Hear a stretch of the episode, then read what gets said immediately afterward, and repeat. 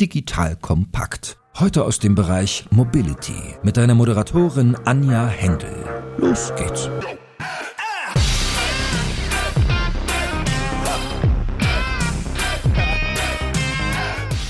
Hallo und herzlich willkommen zum Deep Dive Mobility Podcast von Digital Kompakt. Mein Name ist Anja Händel.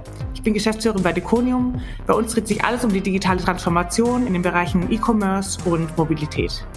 Heute spreche ich mit Anna Alex über den Wandel zum klimaneutralen Unternehmen. Anna Alex ist Gründerin des Klimatech-Startups Planetly.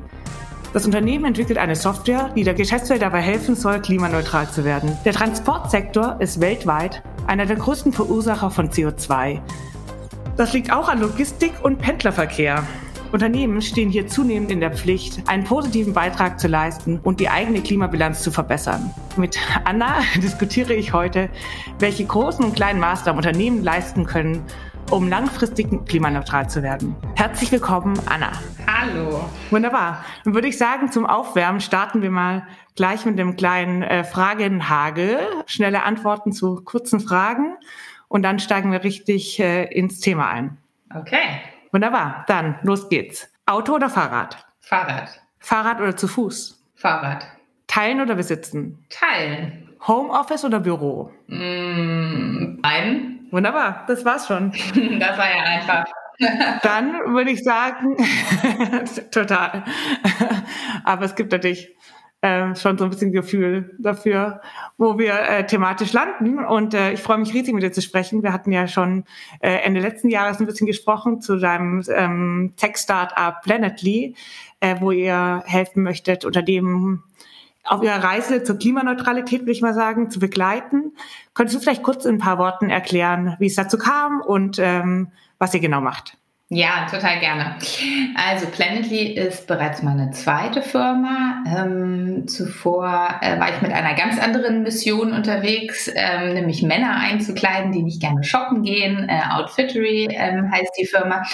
Und als ich damals noch bei Outfittery war, habe ich mich einer Brancheninitiative angeschlossen, die Leaders for Climate Action heißt. Und in diesem Zuge habe ich ähm, mich verpflichtet, meinen eigenen CO2-Fußabdruck und auch den CO2 CO2-Fußabdruck meiner Firma zu kennen und auszugleichen. Und dann wurde mir klar, dass das gar nicht so einfach ist. Ähm, da kam dann ein Berater mit einem Excel-Sheet zu uns in die Firma und hat uns jede Menge Sachen gefragt und hat mir dann irgendwann so einen Bericht überreicht und hat gesagt, so, und das ist jetzt äh, für das abgeschlossene Geschäftsjahr euer CO2-Fußabdruck. Und da habe ich gedacht, warte mal eine Sekunde, das kann es doch jetzt irgendwie nicht gewesen sein. Ne? Also die ganze Welt redet davon, dass der CO2-Fußabdruck die wichtigste Kennzahl der Menschheit des Jahrhunderts ist. Dann kann es doch jetzt nicht sein, dass wir das nur den Beratern mit den Excel-Sheets überlassen. Und es kann doch vor allem auch nicht sein, dass wir uns immer nur rückblickend unseren CO2-Fußabdruck anschauen, wenn der Zug eigentlich schon längst abgefahren ist. Und ähm, warum nutzen wir dann eigentlich nicht die besten Technologien, die uns heutzutage zur Verfügung stehen, um unseren CO2-Fußabdruck in Realtime zu tracken, so automatisiert wie möglich zu tracken? um wirklich einen ganz klaren Blick darauf zu bekommen, um den wirklich actionable zu machen und genau das ist es, was wir uns jetzt mit Planetly zur Mission gemacht haben. Wir helfen Unternehmen dabei, auf einfache Art und Weise ihren Fußabdruck zu verstehen, zu reduzieren und auch auszugleichen und damit klimaneutral zu werden. Und ich bin ganz fest davon überzeugt, dass Nachhaltigkeits-KPIs wie der CO2-Fußabdruck aufgenommen werden muss in die Riege der wichtigsten Kennzahlen, nach denen wir unsere Businesses und nach denen die Businesswelt gesteuert wird von den Entscheiderinnen. Ähm, und genau dabei wollen wir helfen. Werbung Aufgepasst! Wenn du ein B2B-Unternehmen bist, möchtest du jetzt deine Sales Pipeline mit neuen B2B-Leads füllen und dafür empfehlen wir dir unseren Partner SalesViewer. SalesViewer lässt sich total einfach erklären. SalesViewer entschlüsselt nämlich Unternehmen, die deine Webseite besuchen und zeigt diese in Klarnamen an. Du und dein Team sehen also ganz genau, wer eure Webseite besucht und wofür sich diese potenziellen KundInnen interessieren. Und dann gibst du einfach Vollgas, denn du kannst diese Unternehmen dann ja zielgenau ansprechen und einfach zu neuen KundInnen machen. Im Marketing und Vertrieb ist das also eine Wahnsinnsunterstützung für die B2B-Lead-Generierung. Deshalb nutzen schon viele Marktführer wie Stepstone, Avato Systems, Spot5, Talon One oder die Vodafone-Tochter Grand Centric Sales Viewer und generieren damit täglich neue B2B-Leads. Und wenn das für dich interessant ist, dann teste SalesViewer doch einfach mal kostenlos. Alles, was du dafür wissen möchtest, findest du unter folgender Weiterleitung digitalkompakt.de slash salesviewer. Und wie immer verlinke ich dir das auch auf unserer Sponsorenseite unter digitalkompakt.de slash Sponsoren. Das war's mit dem Werbespot. Super, total spannend. Was ist denn deiner Erfahrung nach so oft der größte Treiber in Unternehmen? Ist das so, man denkt ja als allererstes ähm, an ein mobilitätsnahes ähm, Beispiel, nämlich so den Fuhrpark und bei Logistikunternehmen natürlich die ganzen Logistikketten. Ist das wirklich so? Sind das die großen Hebel, die ihr bisher so seht und ähm, beobachtet? Ja, also wir haben ähm, tatsächlich jetzt im letzten Jahr schon mit 30 Pilotkunden zusammengearbeitet, davon auch einige, die durchaus einen großen Logistik-Footprint haben. Also das ist zum Beispiel ein Home24 oder auch ein HelloFresh. Ähm, bei den Unternehmen, die Logistik haben, ist Logistik immer einer der größten Emissionstreiber, ähm, aber natürlich auch die Produktion. Und ähm, vielleicht müssen wir dann noch mal ganz kurz einen Schritt zurück machen, was wir nämlich beobachten und es ist auch vollkommen fein, ist es muss kein Unternehmen von Tag eins an sofort bis in die gesamte Lieferkette hinein perfekt alle Emissionen verstanden haben, sondern Nachhaltigkeit ist immer eine Reise und es geht in erster Linie erst einmal darum, irgendwo anzufangen. Und wir arbeiten bei Planetly ähm, recht strikt nach dem GHG Protocol Standard. Das ist das Greenhouse Gas Protocol Standard. Das ist ein, ein Berechnungsstandard für Emissionen. Genauso wie für die Buchhaltung gibt es auch für CO2-Emissionen Berechnungsstandards. Und das ist sehr wichtig, dass wir uns daran halten, weil nur so können wir sicher gehen, dass je, alle Emissionen jemandem gehören. Ne? Also um mal ein ganz praktisches Beispiel zu geben, du steigst in ein Flugzeug von der Lufthansa und fliegst damit äh, von Hamburg nach München. Sind das jetzt eigentlich deine Emissionen? Die dabei in die Luft geblasen werden oder sind das die der Lufthansa? Gute Frage. Und genau, ja, also genau diese, genau diese Dinge werden in diesen Berechnungsstandard zugewiesen und zugeordnet. Und was dabei rauskommt, ist eine Unterteilung in Emissionen nach drei verschiedenen Kategorien. Das ist der Scope 1, Scope 2 und Scope 3. Und ohne jetzt hier irgendwie zu technisch werden zu wollen, ist das, glaube ich, eine Unterscheidung, die die meisten einfach mal gehört haben müssen ja, und die sich auch wunderbar irgendwie am nächsten äh, als, als Smalltalk-Thema äh, mit dir äh, zum Beispiel ne, beim nächsten Mal eignen. Ähm, also Scope 1 Emissionen sind die ganz direkten Emissionen, die ich als Firma in die Luft blase. Dazu gehört meine Firmenflotte, wenn sie noch nicht elektrifiziert ist, ne, weil hinten einfach Aufpuckgase rauskommen. Und dazu gehören andere Maschinen, die direkte Emissionen in die Luft entlassen.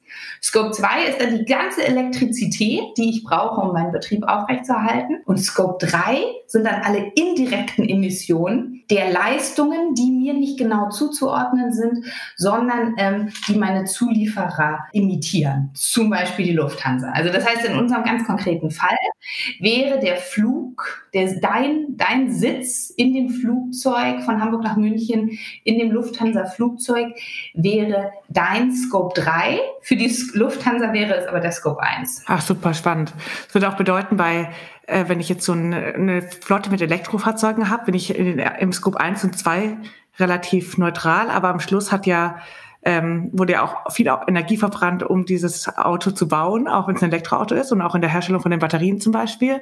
Und äh, würde dann im Endeffekt hätte ich im, im Scope 3 trotzdem noch höhere Belastungen. Genau, genau. Die Elektroautos würden geladen werden äh, im Scope 2, weil das ja die Elektrizität genau. ist sozusagen. Ja. Aber äh, ganz genau die Herstellung, also was angeschaut wird in der Lieferkette und in dem Scope 3 ist sowohl die Herstellung, alle Emissionen, die dabei aufgetaucht sind und dann auch das sogenannte End-of-Life-Treatment. Also ich glaube auf Deutsch einfach Entsorgung. Ne? Was passiert denn eigentlich, wenn du das Auto irgendwann nicht mehr fährst? Das fällt da alles rein und das muss alles betrachtet werden. Und wenn wir jetzt den Sektor anschauen, ich meine, ähm, am Schluss haben wir jetzt, reden wir über Elektrifizierung, Aber du hast ja gerade gesagt, Logistik ist eben ein großes Thema. Was sind denn da Stellschrauben? Vielleicht auch Themen, die wir selber so ein bisschen als Unternehmen, aber auch als, äh, als Konsumenten, ja, weil Logistik hat ja auch den Zweck, irgendwo hinzubringen, beachten können. Ich meine, ich glaube, ein Teil sind diese riesen Rücksendungen, habe ich so ein bisschen in meinem Laienwissen im Kopf, aber was sind da für dich ähm, große Stellschrauben im Bereich Mobilität und Logistik, wo man sagt, da kann eigentlich jeder drauf achten und auch als Unternehmen als erstes ansetzen, zu sagen, okay, so machen wir die ersten Schritte in die richtige Richtung? Ja, also umzusteigen auf ähm, elektrische Fahrzeuge ist definitiv ähm, ein wichtiger Schritt und der ja auch ähm, in Zukunft einfach noch viel, viel stärker ähm, kommen wird und was wir sehen werden.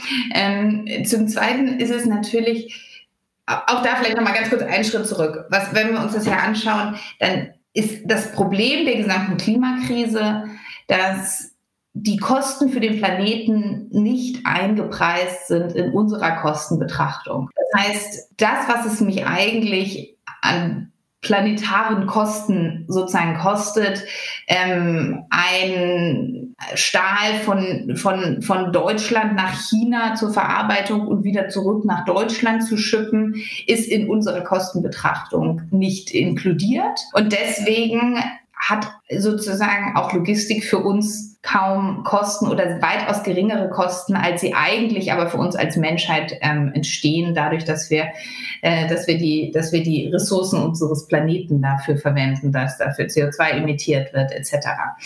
Das heißt, ähm, mit einer zunehmenden Internalisierung dieser Kosten werden wir zunehmend auch einige dieser Logistik ähm, Wege oder diese Wege einfach in Frage stellen, weil wenn wir uns die Warenkosten von sehr langen äh, äh, Logistikwegen anschauen, dann sind die sehr viel höher, als wir, als wir es eigentlich vermuten lassen. Das heißt, und deine Eingangsfrage war ja auch, ne, irgendwie kompensieren oder vermeiden. Das heißt, ich sehe einen ganz, ganz großen Trend und auch tatsächlich etwas, äh, was, was gar nicht nur jetzt irgendwie das aus Perspektive des CO2-Fußabdrucks Sinn macht, sondern auch aus vielen anderen Perspektiven, dass man tatsächlich einige Wege mal in Frage stellt. Ist das so? Muss das so sein? Müssen wir wirklich irgendwie alle unsere ganzen Produkte permanent um die ganze Welt schippen? Oder können wir da auch wieder sehr viel lokaler denken? Ne? Um jetzt mal irgendwie zum Beispiel aus dem, aus dem ähm, Landwirtschafts- oder äh, Bereich, da, da gibt es ja große, großen Trend hin zu Vertical Farming. Ähm, der zum Beispiel nicht nur ähm, dann das Potenzial hat, dass wir äh, ganz viel Weide- und Ackerland dadurch freimachen, sondern dass wir auch diese Vertical Farms in den Städten stehen könnten, wo die Leute die Sachen auch konsumieren und wo das, wo, wo die Tomate dann gegessen wird, die in dieser Vertical Farm äh, äh, gewachsen ist und damit nicht mehr erstmal durch halb Europa geschippt werden muss ähm, oder gefahren werden muss, bevor sie dann beim Endkonsumenten ankommt. Also ich glaube, wir werden in den nächsten Jahrzehnten als Menschheit generell so ein bisschen diese müssen diese Wege alle sein oder können wir einfach auch ein paar von diesen Wegen vermeiden? Können wir wieder hin mehr zu lokalem? Äh, was lässt sich lokal so vielleicht sogar besser in Zukunft anbauen ähm, oder irgendwie sogar produzieren? Und was reduziert damit auch ein bisschen unsere Abhängigkeit wiederum ne, von, von, von anderen Staaten? Jetzt haben wir es gerade in der Corona-Pandemie äh, gesehen, ne, die, die, die ganze globale Vernetzung. Wahrscheinlich wird das in den nächsten Jahren zu einem großen Teil tatsächlich überdacht. Ja, das, das wollte genau den Punkt wollte ich gerade ansprechen, weil ich glaube, ähm, das eine ist ja so ein bisschen das Thema, äh, ich sage es mal so, Anspruch auf eine bessere Welt, was aber oft natürlich an irgendwelchen, ja, das momentane Wirtschaftssystem tickt natürlich anders, ja, so ein bisschen eher höher, schneller, weiter. Wer macht äh, mehr, mehr Umsatz? Äh, es muss immer alles mehr, mehr, mehr werden. Und ich glaube, meiner Erfahrung nach klappt, klappt Wandel immer am besten, wenn es den Leuten irgendwie wehtut und wenn sie merken, das funktioniert nicht. Deswegen finde ich spannend, was in Corona passiert ist, gerade mit den Logistikketten, äh, weil man plötzlich auch gemerkt hat, dass man Lieferengpässe kriegt, weil eben was aus äh, China oder Asien oder, oder ähm, anderen Bereichen, selbst Italien war schon ein Thema. In der Automobilindustrie weiß ich, wenn dann keine Bremsen mehr aus Italien geliefert werden können, konntest du halt nicht weiter produzieren. Ja, ganz egal. Ähm, ob wir selber auch im Lockdown sind oder nicht äh, und, und arbeiten, ähm, weiterarbeiten können oder nicht. Siehst du hier Entwicklung oder gibt es hier schon erste Diskussionen? Weil ich, meine Überlegung war, ob wirklich jetzt auch dieses ganze Thema Riesenlogistikketten überdacht wird und man mehr zu einem regionaleren Sourcing, also auch jenseits von Lebensmitteln, sondern wirklich auch in den, in den fabrizierenden Bereichen kommt. Ähm, kriegst du da schon Bewegung mit? Ich krieg da auf jeden Fall Bewegung mit. Ich glaube, du bist da die Expertin, ne? noch sehr viel, sehr viel mehr äh, als ich. Ich sehe da auf jeden Fall Bewegung. Ich sehe, dass da auch unsere Kunden sich darüber Gedanken machen. Ähm, jetzt glaube ich, als ganz konkretes Beispiel ähm, ist, dass wir jetzt irgendwie wieder die äh, FFP2-Masken wollen wir in Deutschland produzieren und halt nicht mehr irgendwie nur woanders. Ne? Also das sind ja immer verschiedene Aspekte und der eine Aspekt ist CO2 und äh, der andere Aspekt ist aber auch einfach eine gewisse Unabhängigkeit als Land. Der dritte Aspekt ist auch immer eine gewisse, vielleicht eine so lo lokale Förderung oder sowas. Also ich glaube, es spricht viel dafür und deswegen ist meine Prognose da definitiv, dass da in den nächsten Jahren der Trend hingeht zum Lokalen wieder mehr als in die andere Richtung. Und ein anderer Aspekt oder eine Wirkungsweise wäre natürlich auch politisch, ja. Ich meine, äh, wir haben darüber gesprochen äh, gerade. Logistikkosten und also sprich auch Mobilitätskosten, das ist ja die Grundlage von Logistik, sind halt leider oft sehr günstig. Ich meine, es ist ja paradox, wenn es sich lohnt, dieses Beispiel Krabben äh, von der Ostsee äh, nach Marokko zu fliegen, um sie poolen zu lassen und wieder zurück äh, zu fliegen. Ich meine, oder was du gerade eben auch erzählt hast mit irgendwelchen Stahlthemen, die dann nach China werden, kommen zur Verarbeitung und wieder zurück. Siehst du auch einen Weg von politisch? Also, dass man einfach sagt, man tut Logistikkosten auch einfach ähm, höher besteuern oder mehr, mehr Kosten draufdrücken, um eben so diese realen Kosten, die eigentlich da sind, die aber nicht berechnet werden, weil am Schluss, wenn wir jetzt ein großes Unwetter kriegen, äh, sind ja auch wieder Kosteneindrücke und das steht ja in einem kompletten Kontext. Ich meine, es ist ja nicht so, dass äh, da nicht die Natur zurückschlägt ähm, in, in, in den Themen und wo wir sehen, plötzlich haben wir ganz andere Umweltkatastrophen, mehr Wirbelstürme, ähm, mehr Feuer, mehr, mehr Wälder brennen. Äh, in, selbst in Deutschland haben wir ein, ein massives Waldsterben. Ich meine, das sind ja Themen, die auch der Staat im Endeffekt dann irgendwie wieder an Kosten auf sich nehmen muss, ja, um aufzuforsten und, und Themen zu betreiben, die eigentlich nicht eingerechnet sind. Und die könnte man natürlich auch sagen, sagen, okay, Logistikkosten sind zu günstig, produzieren aber Kosten an der anderen Seite. Sollen wir da was tun? Siehst du da in der Politik Diskussionen? Und, ähm ja, natürlich. Ich meine, es ist eine Riesendiskussion in der Politik und da sind wir auch ähm, zum Beispiel mit dem BMWI im Austausch zu. Ähm, es gibt ja verschiedene Ansätze dazu und ich denke, da wird in den nächsten Jahren sehr, sehr viel geschehen und auch sehr viel reguliert werden. Also die eine, eine Ansatz ist ein CO2-Preis. Also das heißt, ich besteuere CO2 und mache damit die CO2-intensive CO2-intensiven Industrien und die CO2-intensiven Prozesse teurer. Die andere Möglichkeit ist aber ein, noch sehr viel mehr Industrien, und das wird relativ äh, sicher auch so geschehen, in, in, als Teil eines, in einen Emissionshandel aufzunehmen. Das heißt, es gibt nur eine begrenzte Anzahl an Emissionszertifikaten, also an eine begrenzte Menge, die ich emittieren darf, und die wird über die Jahre immer weiter reduziert. Damit steigt der Preis und damit werden die begünstigt, die starke Einsparungen machen, die weniger emittieren. Die können nämlich diese Zertifikate auf diesem Emissionshandelsmarkt wiederum verkaufen an andere Unternehmen, die noch nicht so weit sind. Ähm, zum Beispiel für Tesla ist das eine der Hauptumsatzkanäle, äh, äh, ihre, äh, an, an, diesen, an diesem äh, Zertifikatehandel teilzuhaben. Ähm, und äh, da ist definitiv politisch zu erwarten, dass es eine Ausweitung gibt, auch auf andere Industrien, die im Moment noch nicht damit inkludiert sind und eigentlich über die nächsten Jahre auf fast alle Industrien. Ähm, und das ist auch wichtig und gut und das unterstützen wir auch zu voll, äh, natürlich vollkommen. Ähm, die Politik hat da einen ganz, ganz wichtigen Hebel. Die dürfen wir da nicht entlassen aus ihrer Verantwortung und gleichzeitig Status quo macht die Politik zu wenig gegen die Klimakrise.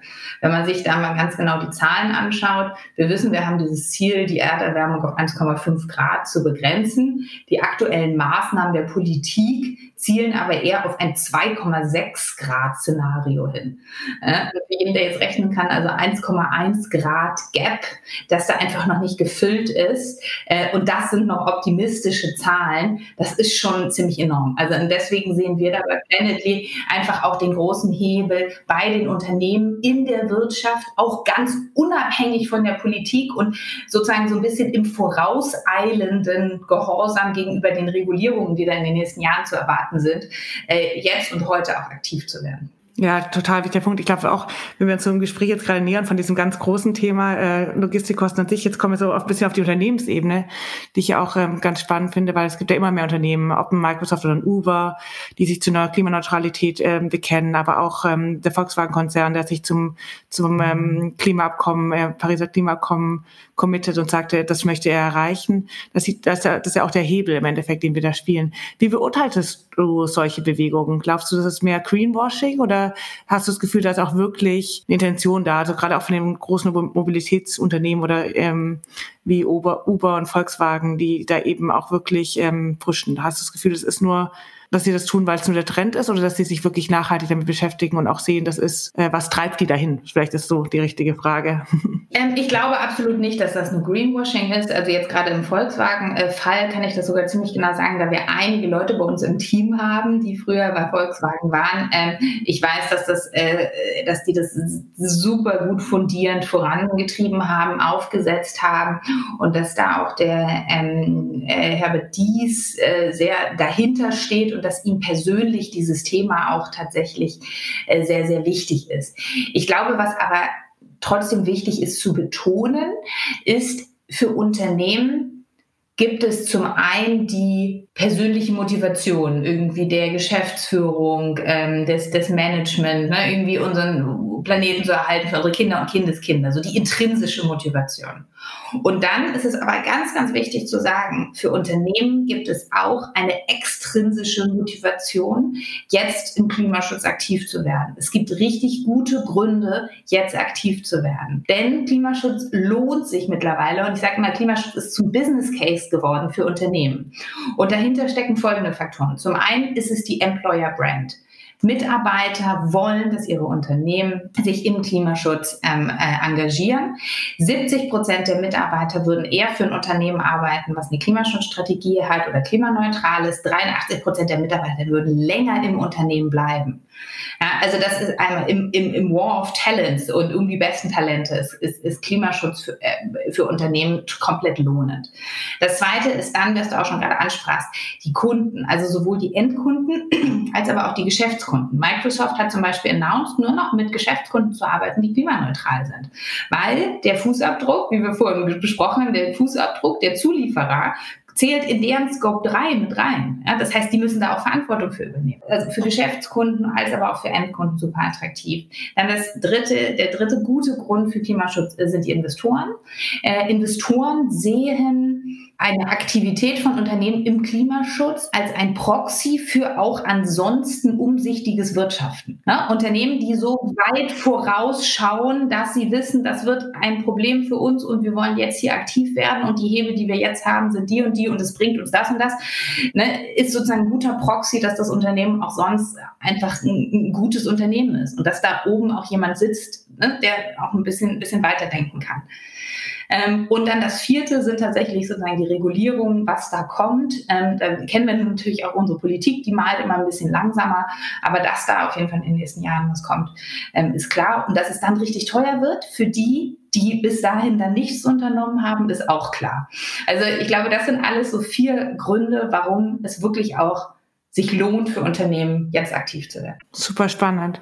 Dann lass uns doch gleich nochmal so zwei Aspekte davon so ein bisschen äh, kombinieren und zwar mit dem Fokus auf Mobilität.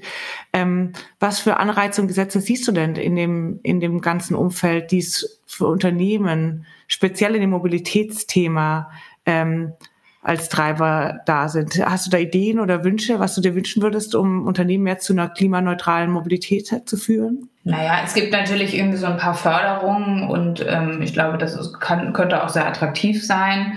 Ich meine, es ist auch Mobilität vermeiden. Da ist natürlich das ganze Thema Homeoffice äh, jetzt auch nochmal ein großes, was wir jetzt irgendwie während der Corona-Pandemie alle irgendwie gut kennengelernt haben. Ich glaube, ich meine, wir haben alle unseren persönlichen Mobilitätsradius stark eingeschränkt und irgendwie merken wir, geht ja auch ganz gut und äh, so viel fehlt uns vielleicht ja auch gar nicht. Äh, na, irgendwie nicht jedes zweite Wochenende nach Mallorca zu fliegen. Jetzt nicht, dass ich das davor gemacht hätte, aber ne?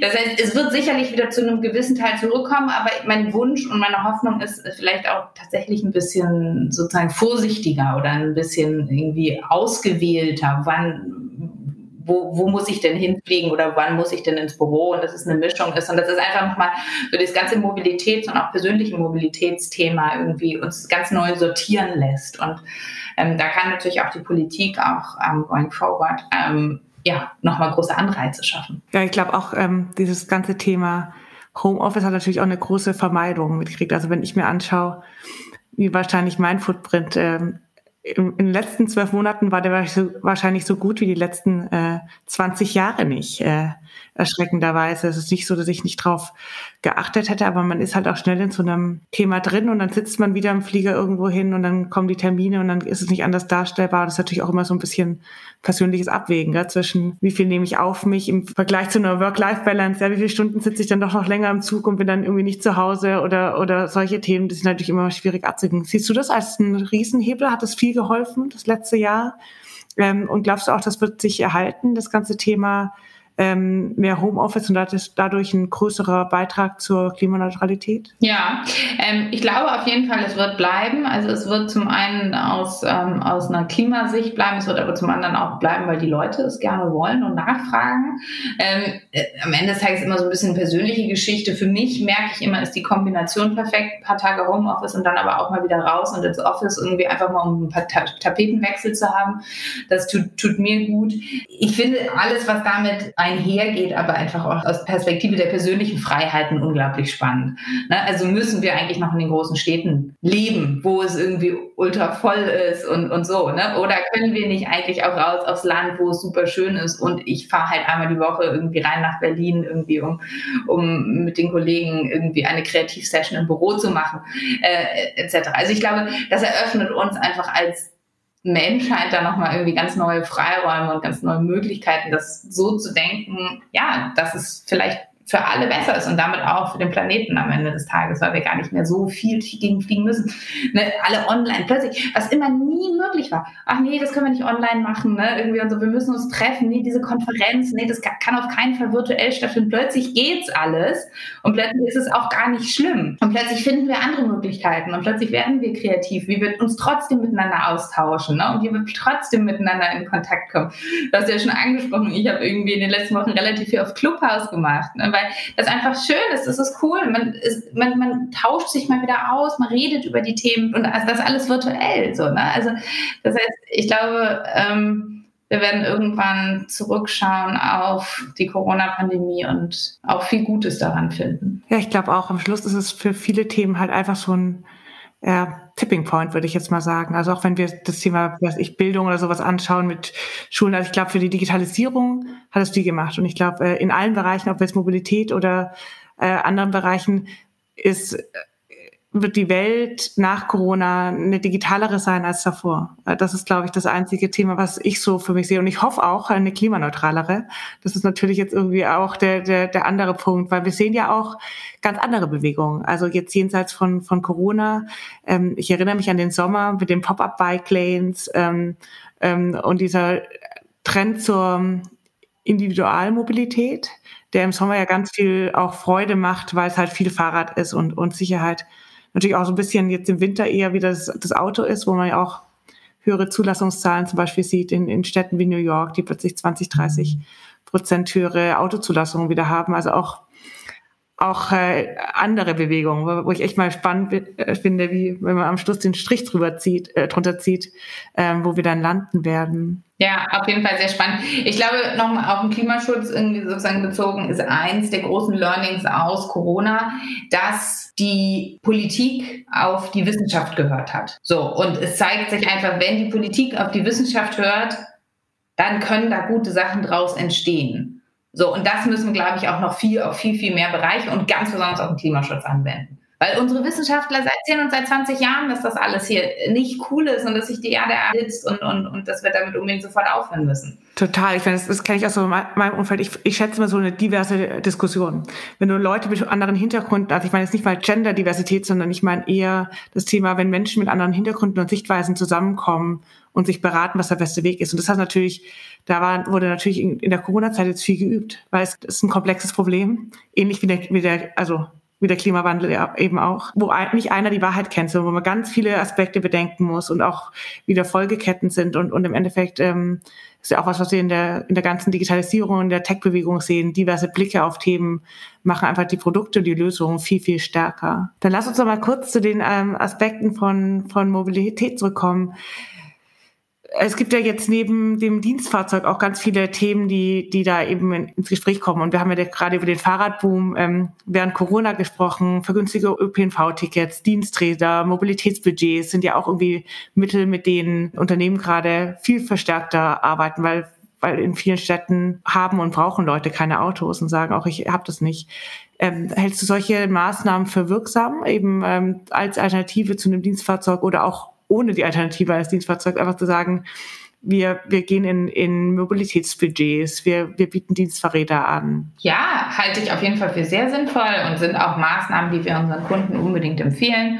Also genau alle Sachen, die du angesprochen hast, ähm, absolut sinnvoll. Ähm, das Thema irgendwie äh, Line und, und, und Sharing Economy auch absolut sinnvoll. Ja. Super. Perfekt, dann würde ich mit dir doch ganz gerne so einen Blick in die Zukunft wagen zum Abschluss. Es gibt ja so die klare Aussage, dass wir immer unterschätzen, was so in einem Jahr passieren kann. Vielleicht war das letzte Jahr da auch eine Ausnahme. Ich glaube, niemand hätte, hat, äh, hat das überschätzt. ähm, äh, was so in einem Jahr passieren kann. Auf der anderen Seite unterschätzen wir immer, was so in zehn Jahren passiert. Deswegen würde mich von dir interessieren, mal so eine Zahl dazwischen. Ja? Ähm, nämlich, was denkst du, ähm, wie weit sind Unternehmen in Sachen Klimaneutralität in fünf Jahren? Also meine Hypothese ist, dass in drei Jahren es die Norm für Unternehmen sein wird, klimaneutral zu sein. Und dass die Unternehmen, die das innerhalb der nächsten ein, zwei, drei Jahre machen, davon sehr profitieren. Durch bessere Talente, durch ähm, irgendwie alle Vorteile, die ich gerade aufgezählt hatte. Ähm, und ich glaube, da ist ganz besonders die besseren Talente und einfach die, äh, ja, die, die besten Arbeitnehmer für sich äh, da zu gewinnen, ein, ein ganz besonderer Fakt. Und das, dann wird es einige Unternehmen geben, die so ein bisschen hinterherhinken und es dann aber am Ende trotzdem werden müssen. So, ne? ähm, aber diese Benefits einfach nicht mehr mitnehmen. Ähm, ich glaube aber ganz fest daran, dass es über die nächsten Jahre für Unternehmen zur Norm geworden sein wird, oh Gott, was ist das? Plusquamperfekt, geworden sein wird, ähm, ja, ähm, klimaneutral zu werden. Super. Wunderbar. Dann äh, vielen Dank für das Gespräch. Ich habe noch einen letzten, eine letzte Bitte, nämlich einen, einen Satz zum Schluss noch zu vervollständigen. Und dann ähm, sind wir auch schon durch für heute mit ganz vielen interessanten Einblicken rund um Klimaneutralität, was Unternehmen tun können, gerade im Hinblick auf Mobilität, aber auch was wir so als jeder Einzelne machen können. Ich finde, fand dein Bild, wie sich die, ähm, wie sich so meine Bilanz zusammensetzt, echt nochmal super spannend. Das ist ja auch jenseits von Unternehmen was, was ich für mich persönlich mir überdenken kann. Ja, wie viel, wie viel trage ich eigentlich persönlich dazu bei? So, dann kommen wir zum letzten Satz. Ähm, bitte vollständige diesen. Mobilität bedeutet für mich. Das ist gar nicht so leicht. Mobilität bedeutet für mich hm. Ich würde jetzt sagen Freiheit. Ähm, ja, vielleicht ist es schon das. Ähm, aber auch eine gewisse Wahlfreiheit. Wann will ich überhaupt mobil sein? Und will ich überhaupt für eine Konferenz noch nach München fliegen oder nicht?